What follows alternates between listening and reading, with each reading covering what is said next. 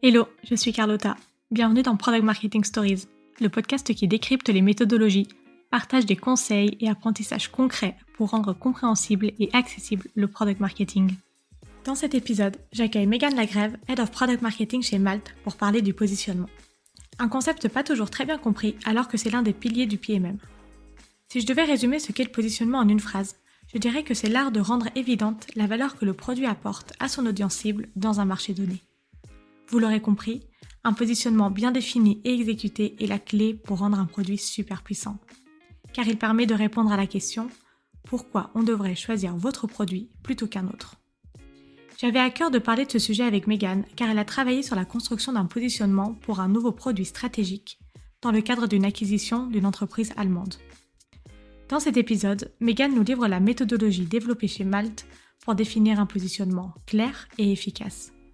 On va parler de la définition du positionnement et en quoi ça se différencie du messaging et du branding, de la mise en place d'un système de tiering pour définir le niveau d'investissement à avoir pour le lancement d'une feature ou d'un produit, de la méthodologie étape par étape pour construire le positionnement, de la répartition des rôles avec les parties prenantes à chaque étape du process, et enfin de la stratégie go-to-market pour diffuser ce nouveau positionnement en interne et en externe.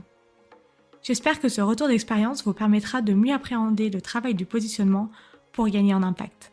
Bonne écoute Donc voilà, surtout produit et marketing.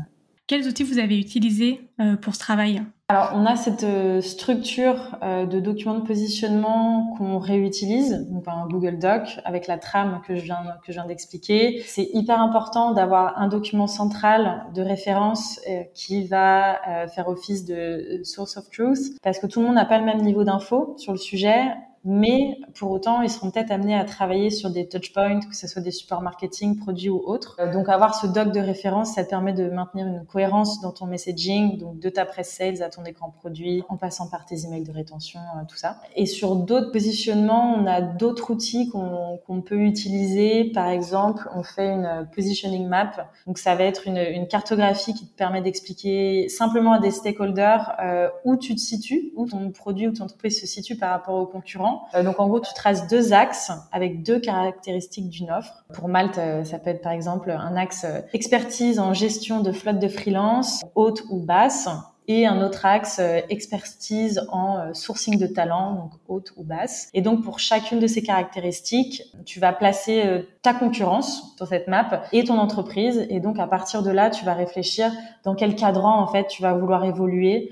Et donc ça va aider aussi dans la définition de ta stratégie de positionnement. Euh, on a aussi un autre petit outil qui fonctionne assez bien, c'est euh, le diagramme en, en, radar. Tu vas euh, prendre des types de fonctionnalités pour chacune de tes branches avec une échelle gradée, je sais pas, de 1 à 5, de 1 à 10. Et pour chaque concurrent, tu vas noter chaque fonctionnalité, donc chaque branche et après, tu vas relier toutes les branches. Et bien sûr, tu te rajoutes aussi sur ce radar. Et donc ça, ça te permet de comparer en deux secondes là où tu vas être similaire à des concurrents, là tu vas être super différent. Et ça va te permettre de dire, bah ok, nous on joue dans la cour de euh, tel tel concurrent, euh, ou alors on voudrait être plus fort sur euh, telle telle partie de la fonctionnalité. Donc voilà, ça c'est des, des, outils qui qui peuvent être utilisés dans le positionnement.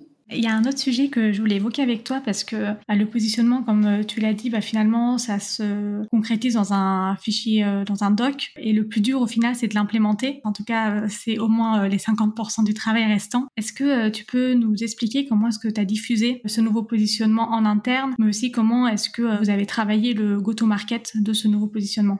C'est un très bon point. Tu peux avoir le, plus beau positionnement du monde euh, sur un document. Si personne ne le lit, il fera louper l'exercice. Donc nous, ce qu'on a fait, c'est qu'on a créé des guidelines simplifiés et partageables euh, à différentes équipes. On en a fait un, la brand, on a fait un sur le tone of voice, donc à destination des équipes euh, product design, communication, contenu. On a fait une synthèse en deux ou trois slides des propositions de valeur et de la tagline de Mal Stratégie, donc surtout à destination du produit, parce qu'ils allaient construire les écrans. Et enfin un glossaire des termes à utiliser ou à ne pas utiliser qui a été co-construit avec notre UX euh, writer et l'équipe brand.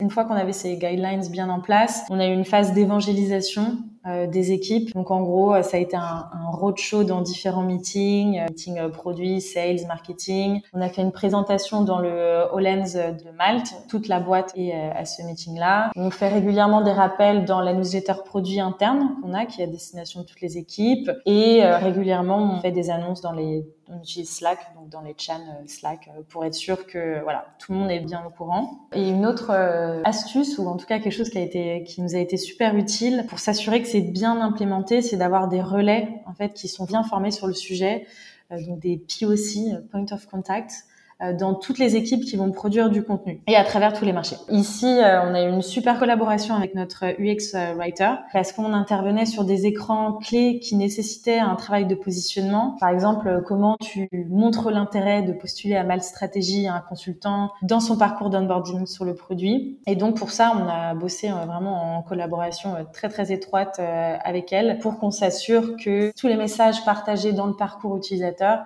était cohérent avec le positionnement de départ. Euh. Merci. Merci d'avoir écouté cet épisode jusqu'au bout. Si l'épisode t'a plu, n'hésite pas à le partager sur LinkedIn en me taguant. Tu peux aussi me soutenir en laissant un avis 5 étoiles sur Apple Podcast et me laisser un commentaire.